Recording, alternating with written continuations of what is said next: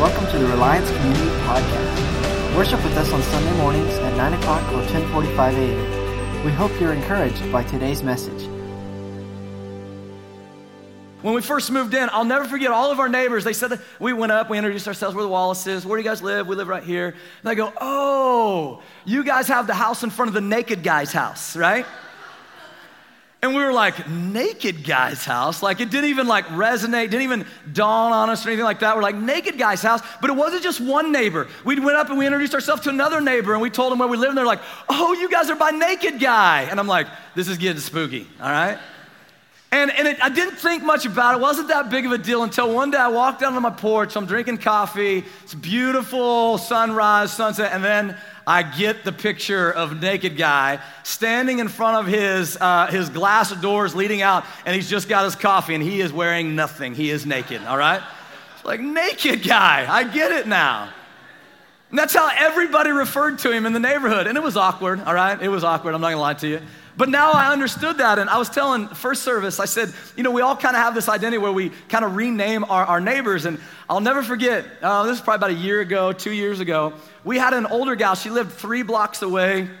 Um, I'd only seen her on the corner. I think I've shared this before, but one night she comes around three blocks away. She kind of comes around into our cul-de-sac and she knocks on our door. And Chris and I go and answer the door, and, and she, we introduce ourselves. She's, Hi, I, I have something to tell you, but I don't, I don't know if I want to share it with you, but I need to share it with you. And, and she's like really nervous about it. We're like, you just share it. Like, what's, what's going on? Like, I thought it was something serious. Like, maybe she knows I was a pastor or something, right? She goes, well, I can see you guys in your bathroom through your window. And I'm like, like, we have one of those like bathroom windows that's like, you know, it's like frosted, you can't see in it.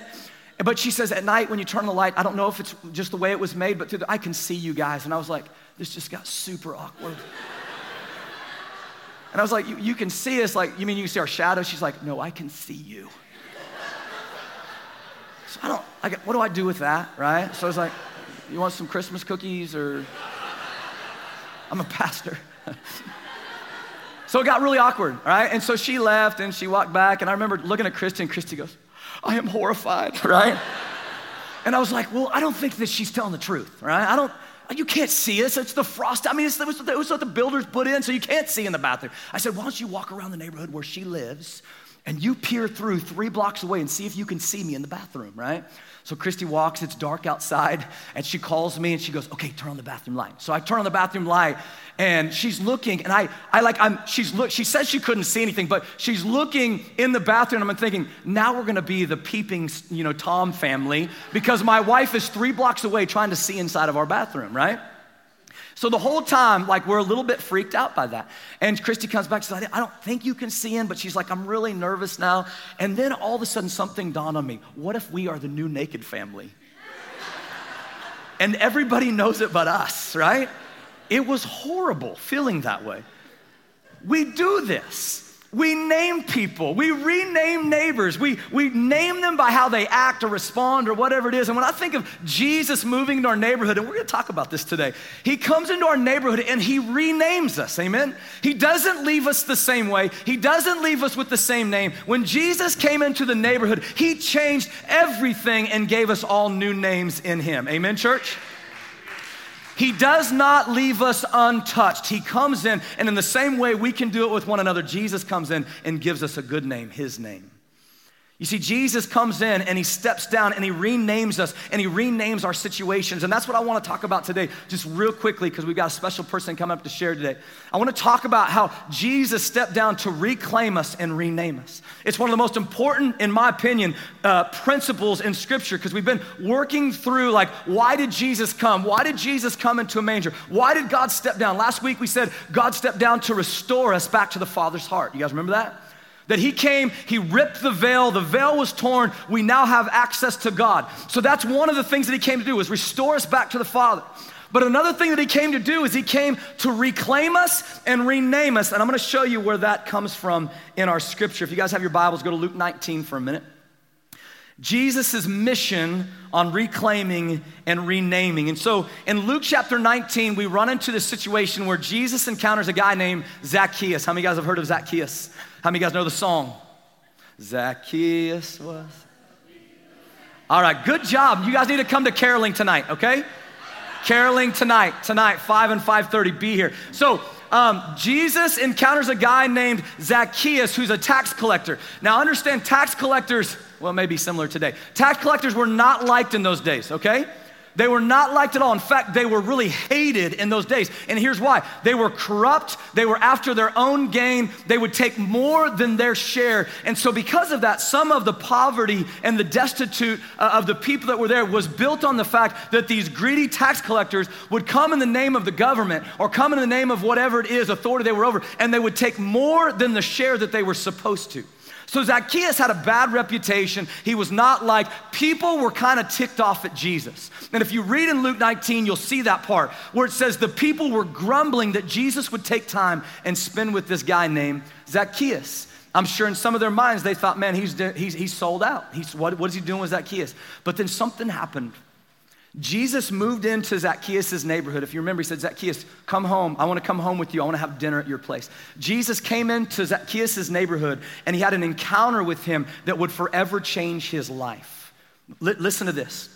Verse 8 of Luke 19 Zacchaeus stood before the Lord and said, I will give half my wealth to the poor, Lord. And if I have cheated people of their taxes, I will give them back four times as much.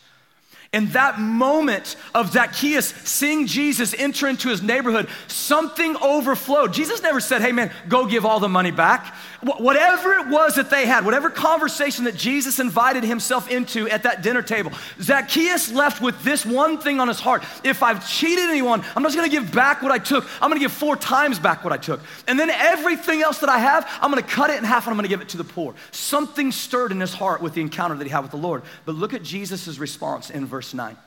Jesus responded, Salvation has come to this home today, for this man has shown himself to be a true son of Abraham. For the Son of Man came to seek, everybody say seek, and save, say save, save, that which was lost.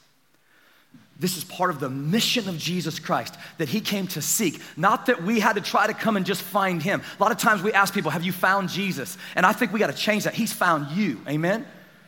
We don't have to go try to find Jesus. He's found you. He came to seek and save that which was lost. So here we see in verse 10 the mission of reclaiming and renaming comes from verse 10 to seek and save that which was lost. And let me just say a principle that we all got to get today. And that principle is that when you reclaim something, you have the authority to rename something. Amen? When you reclaim something, you have the authority to rename something. Jesus had the authority to rename things like you and I, the authority to rename situations like you and I are walking through. He had the authority to rename because he had been there to reclaim us by his blood on the cross. This is a part of the Christmas picture.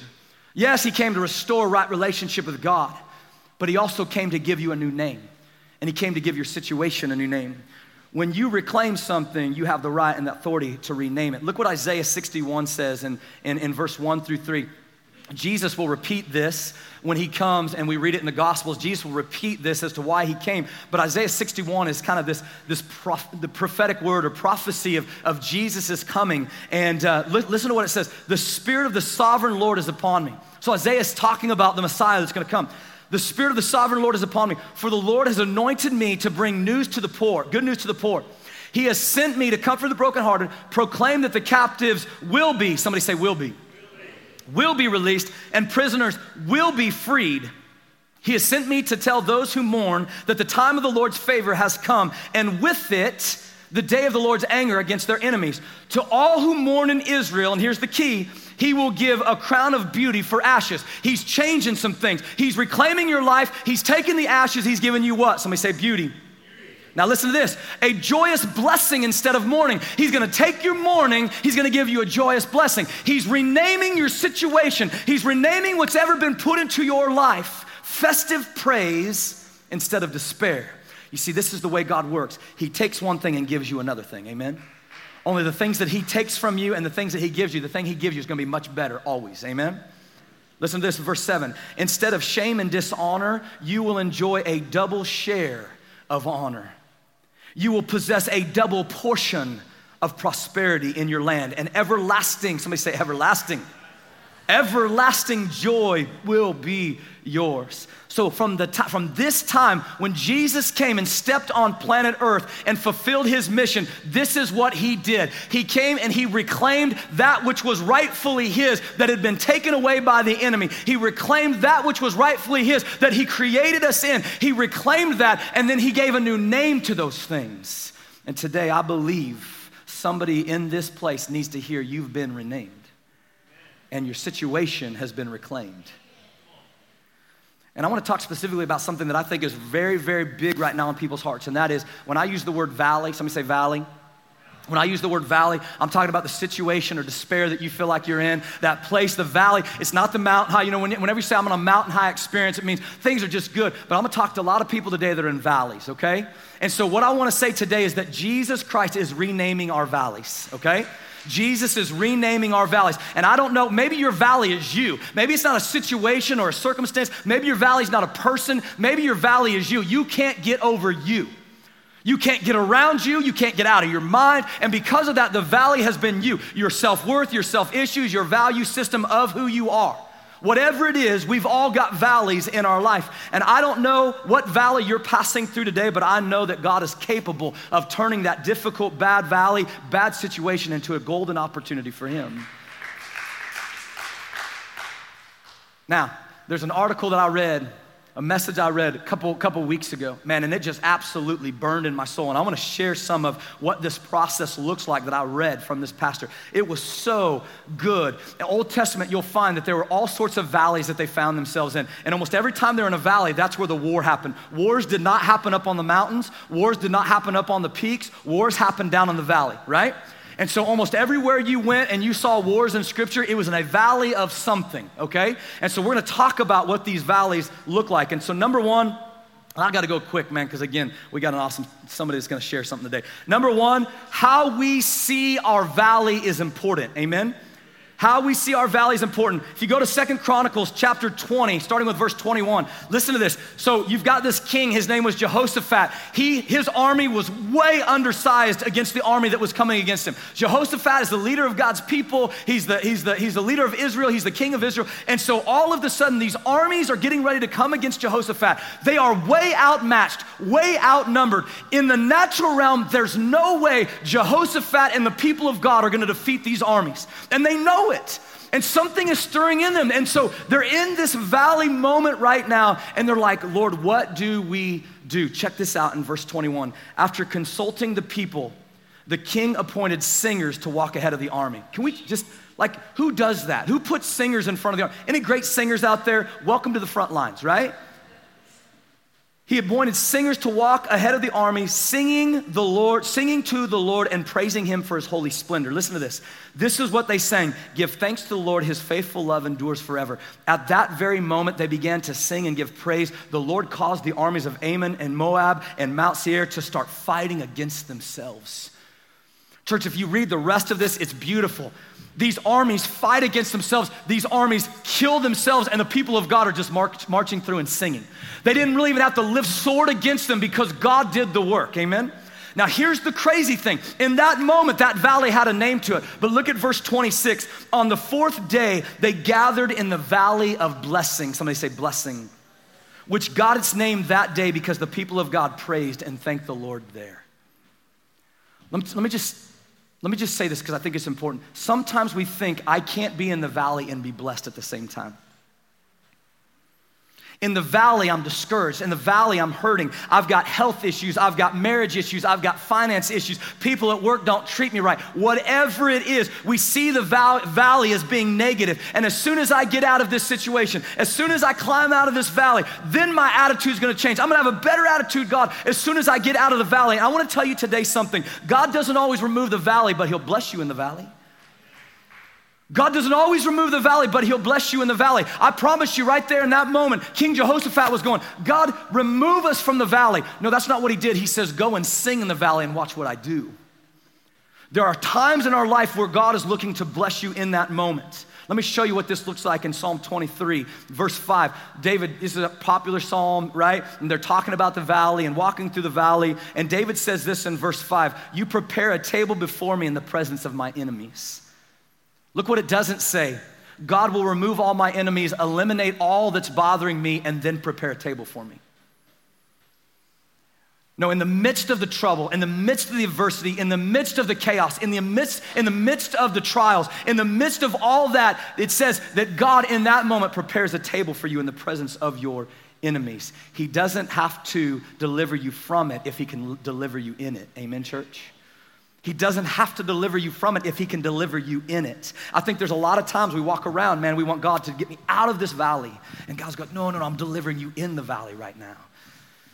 You may be in a valley right now fighting a battle in your health and your finances and your situations or whatever, whatever's going on in your life. God knows how to turn your battlefield into a blessing field. Amen? He can do a work in that. The valley isn't to harm you. I want you to hear me say this. All through scripture, it talks about God leading us into the valley. Why? The valley isn't to harm you, the valley is to increase you.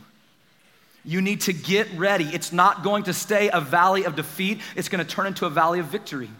Hear me, church. God is reclaiming, God is renaming. God is going to turn the valley into a valley of new beginnings, a valley of greater fulfillment, a valley of breakthrough, a valley of abundance, a valley of victory, just like He did for Jehoshaphat and the army of God.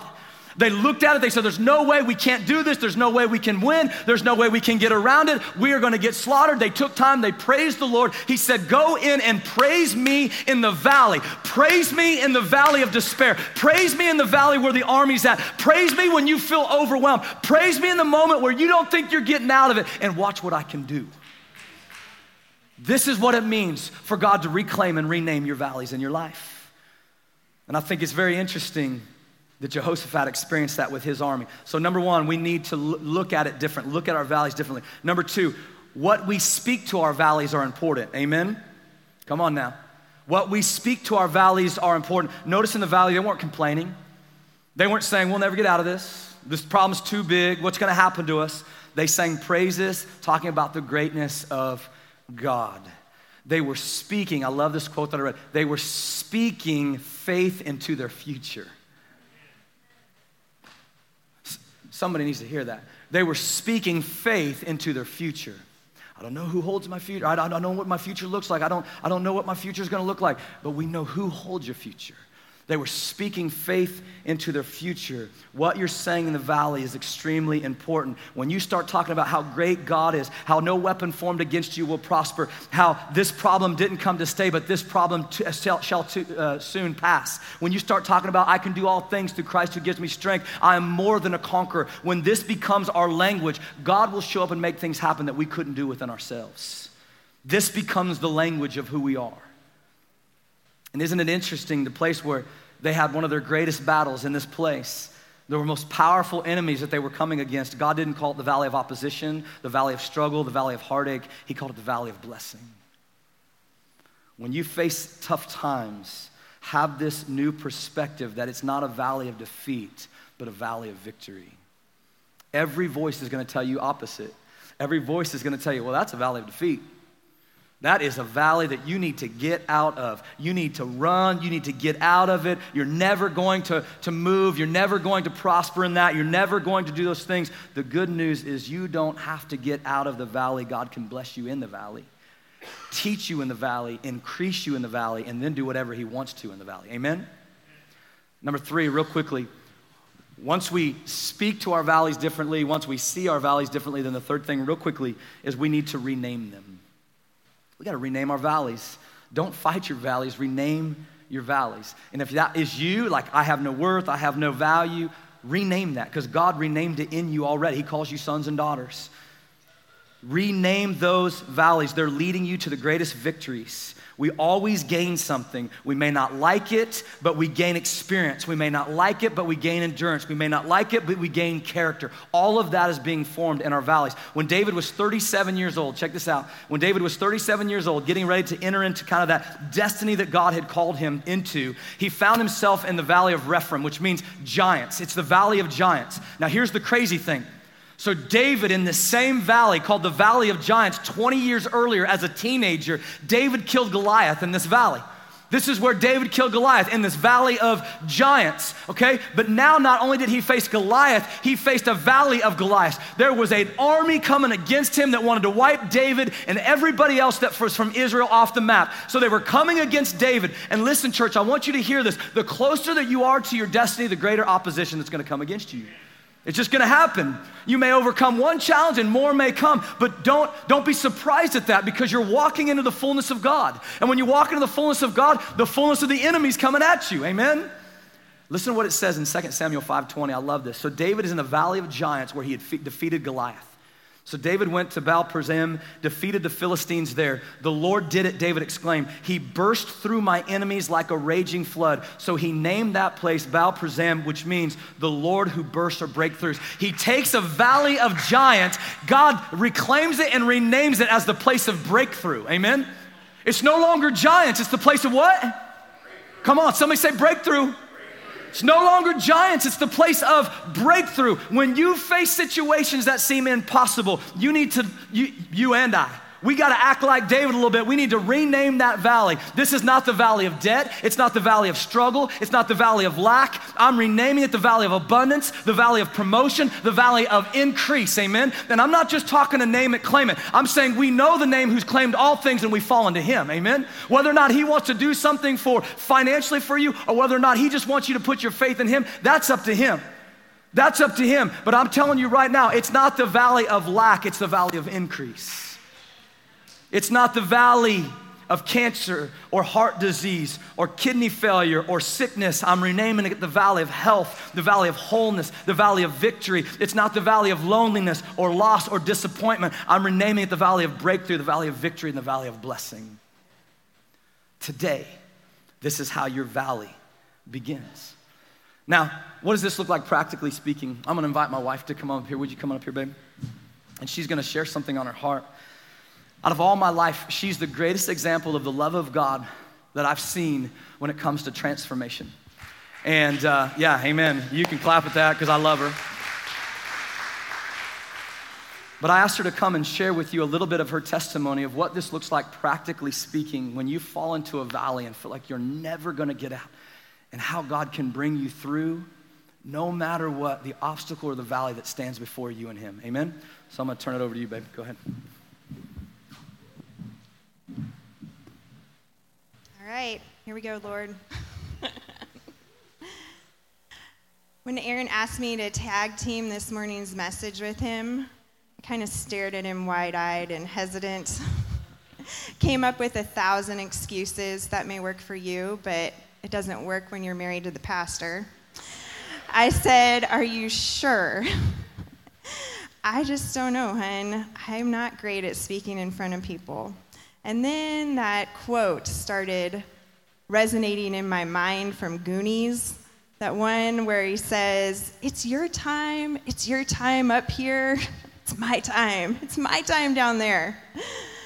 So, even though I am the communications major from the very best university around, and that would not be K State, it would be Nebraska. I'm gonna just throw that out there. Um, I'm not a preacher. That would be my husband. So I probably won't pace around and throw my arms up and get all excited up here.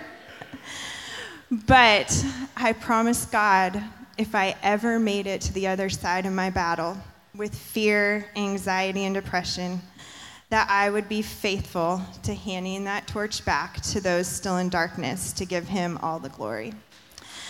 So this morning, I come to you as one who has been renamed by my Heavenly Father, and that's what I want to share with you today.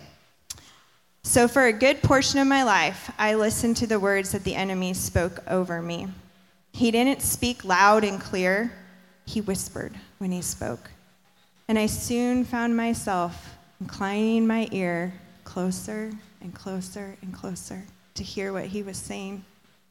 And I heard these words from my childhood all the way to my adulthood You, Christy, you're not worthy of the love of a heavenly father. You can't even gain your earthly father's approval. How can you expect to gain that of your heavenly father? You, Christy, you continue to fail as a mom over and over and over again. Look around you and see what all those other moms are doing. You are so inadequate and you're messing your kids up. You will always be insecure and trapped in comparison and competition. I see how you focus on what everyone around you is doing, and you just keep spinning your wheels in that rat race. Your mind is confused and it's broken.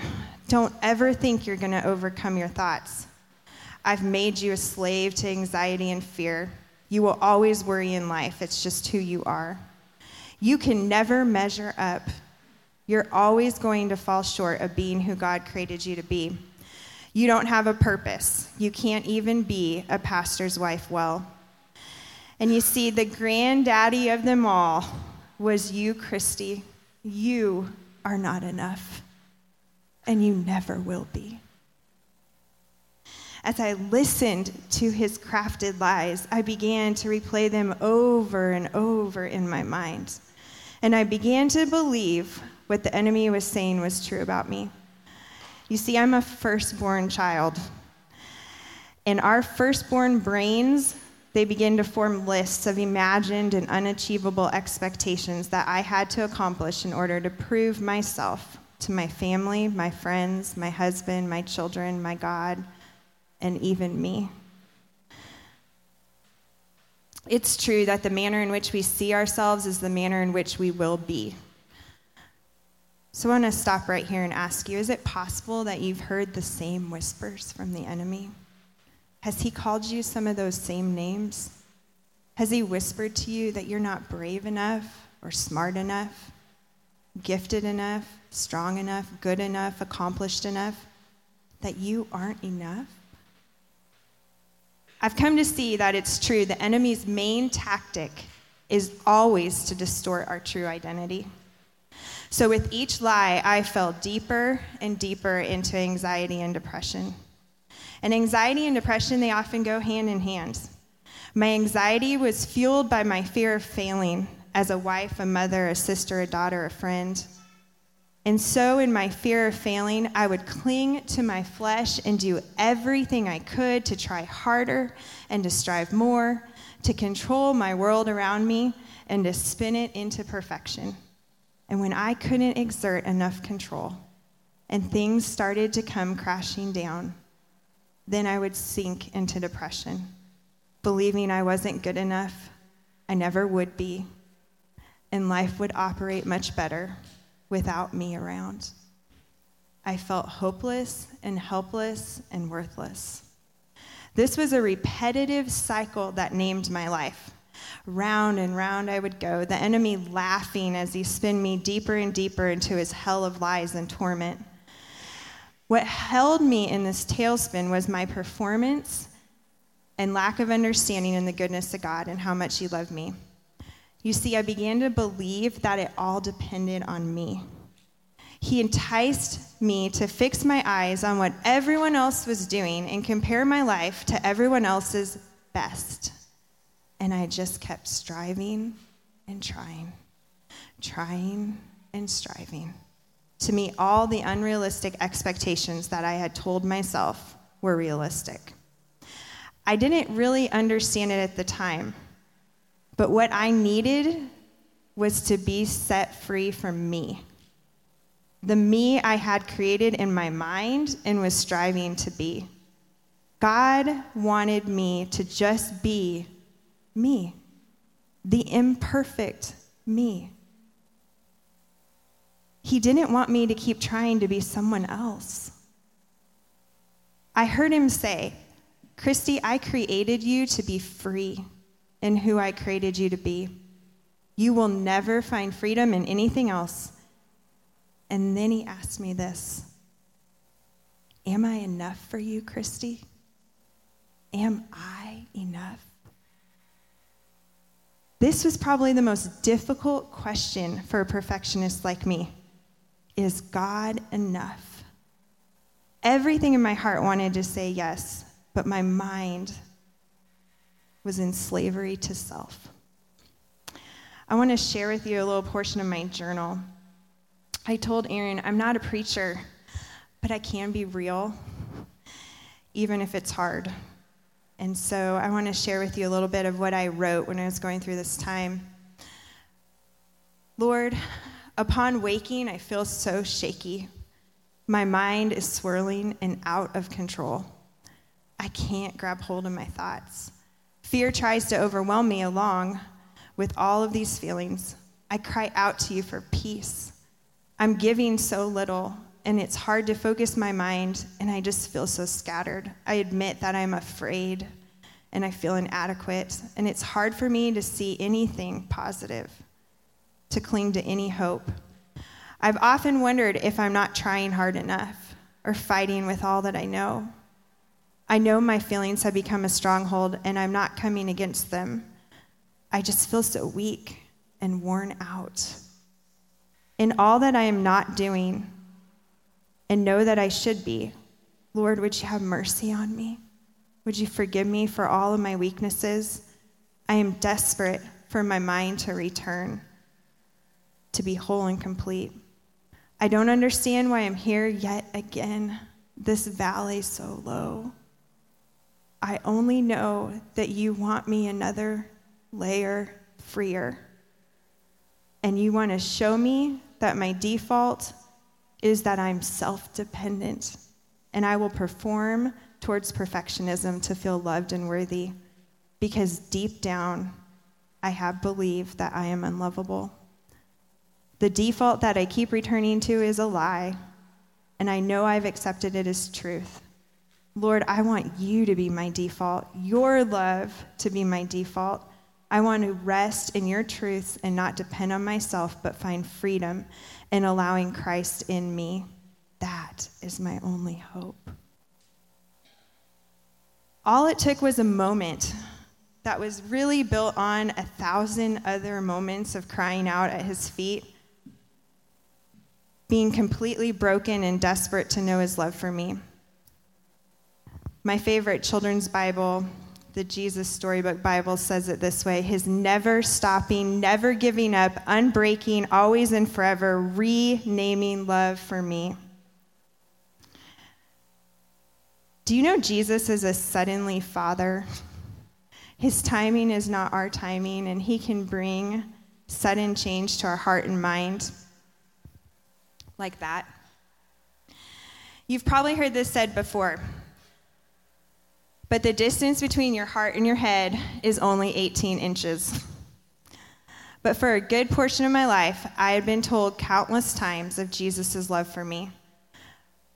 But there's a really big difference between knowing He loves me and ultimately believing and receiving His love for me. Only 18 inches, and yet in that 18 inches between my mind and my heart, things were messy, and my heart did not believe what was in my mind. There, I allowed the lies of the enemy to hold me hostage. That's the problem with all of our souls is we think we know a truth, but then we don't live it out like we believe it. But it just took a moment. And my spiritual eyes were open to behold the Father's love for me. The walls came crashing down, the lies began to burn to ashes. And it was in that moment that I made an intentional choice to trust that what my Heavenly Father says about me is the truth. Not what the enemy says about me, not what I even say about myself or even feel about myself, because my feelings will lie, but what Jesus says about me. I had to make a deliberate decision to agree with God and disagree with the enemy. Jesus is a true gentleman. And what I mean by that is he honors our choices. Deuteronomy 30, 19 says, Today I have given you the choice between death and life, between blessings and curses. Now I call on heaven and earth to witness the choice you make. Oh, that you would choose life so that you and your descendants might live. You see, for so long, I wanted Jesus to just do it all for me. I didn't want to fight because it was just too hard. I want to give you this example. When Tyson was little, he didn't like to sleep. Does anyone else out there have a two year old that doesn't like to sleep? So you put your two year old to bed, they come back out again. You put them to bed again, they come back out again. You may have to put them to bed several times until they stay there, and you may have to get quite firm. You don't just say, okay, I guess you can stay up. You win, come on, let's get a pop and a big bowl of ice cream, and we'll just watch a late night movie together. But how often do we do that with our thoughts? We put them away and then we let them back out again. In fact, we cozy right up with them and hold them close. If you are consistent with discipline, your two year old learns he has to stay in bed. It's what's best for him. The same can be said with your thoughts, but it's going to take hard work and consistency. Is there anyone else out there today that feels like the battle you are fighting is just too hard? It's just too much. You're tired, you're weary, you want to give up. Your breakthrough just seems too far off in the distance. I've been there. That was me. It was going to take work on my part. That was Jesus' plan. We were going to go through that valley together. He would provide the weapons, but I had to pick them up and use them. He was going to provide a way out, but I had to take it. He already declared that I was free 2,000 years ago, but I had to receive it and walk in it. It was my choice. I could choose to either believe the lies of the enemy that I'd heard for so long, or to believe to see myself the way that God sees me. Let me tell you today receiving is half the battle, believing is the other half. And sometimes that believing is a moment by moment choice based on faith. At first, I didn't believe I could control my thoughts. That is not true. I hold the power of choice and I learned that I could think my way out of bondage and into freedom if I learned to think the way that God wanted me to think. Bill Johnson says it this way I can't afford to have a thought about myself that Jesus doesn't think. So my prayer was this God, would you make me aware of when my thinking is not in line with your thoughts about me? My brain had been conditioned over the years to agree with the lies. Those were the worn paths in my mind but I had to pave new paths and patterns of thinking and relentlessly drive my thoughts over and over those new roads until they became my worn in paths. You see, the only way out of the bondage I was in, the only way out of the valley was to go through. So, practically speaking, to rewire my brain, I'm going to give you just a few things that I began to do. The first was I had to recognize the lie. So when the negative thoughts and emotions would arise inside of me, I had to be on guard and ask myself, which kingdom is trying to influence me? That's how we take our thoughts captive. We put them under lockdown and quickly decide whether or not they are words of life or of death. Secondly, I had to choose who I was going to agree with. Was I going to agree with Satan or with God? Because whoever we agree with is who we give authority to. Third, I had to declare the truth out loud. Even if I had a hard time believing it, if I didn't feel it, if I couldn't wrap my mind around it, I had to take a stand on faith and agree with God. With every condemnation, I had to speak a declaration of truth. And speaking it out loud is key. It sends it out into the atmosphere, the spiritual realm around us. It engages our ears to hear the truth. So it would sound something like this I reject that thought. It doesn't belong to me. I refuse to own it. This is what God says about me. And this is the truth I'm choosing to believe. And then lastly, I had to constantly remind myself of who God says I am. I did this by posting reminders of God's love for me in places around our house. If you think Aaron's bad with notes and sticky notes, you should have seen our house during this time. They were on the bathroom mirror, above the window, um, above the sink, in the car on the dashboard.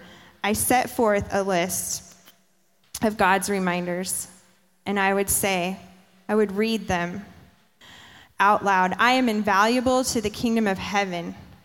God has appointed a specific role that only I can play. I am needed and wanted, chosen and set apart, beloved and worthy. I am empowered by God's very own spirit to overcome. I have the mind of Christ because Christ dwells in me. I am made complete and whole. My mind is complete and whole. It is, has nothing missing and nothing broken. I am standing firm. I will not be shaken. I receive my healing, and I am free.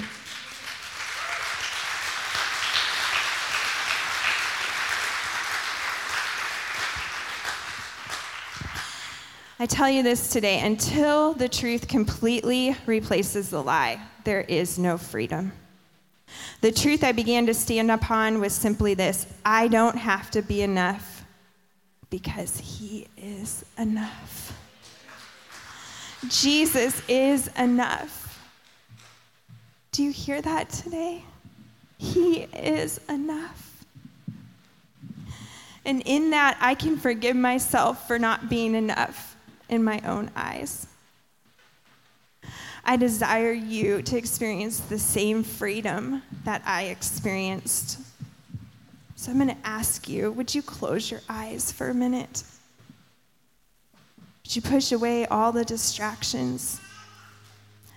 I want to rename you today.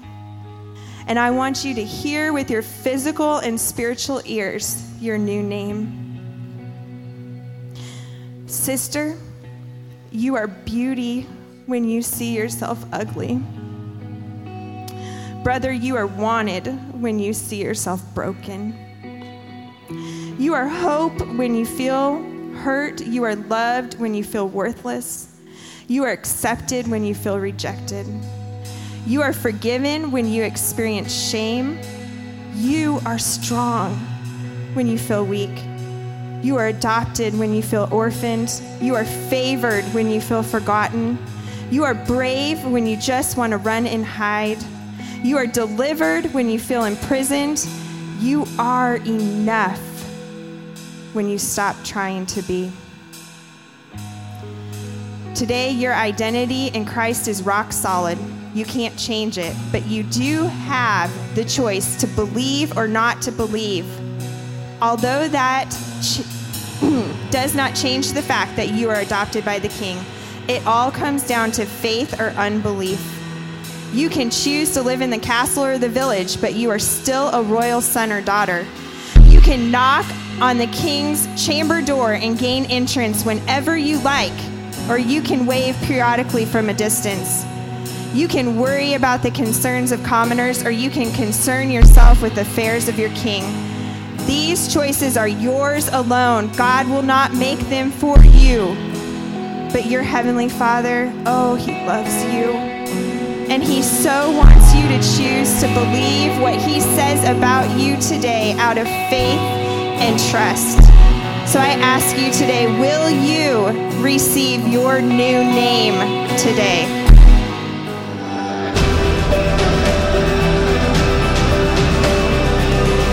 Listening today. If you want to find out how to get involved, go to reliancecommunity.org.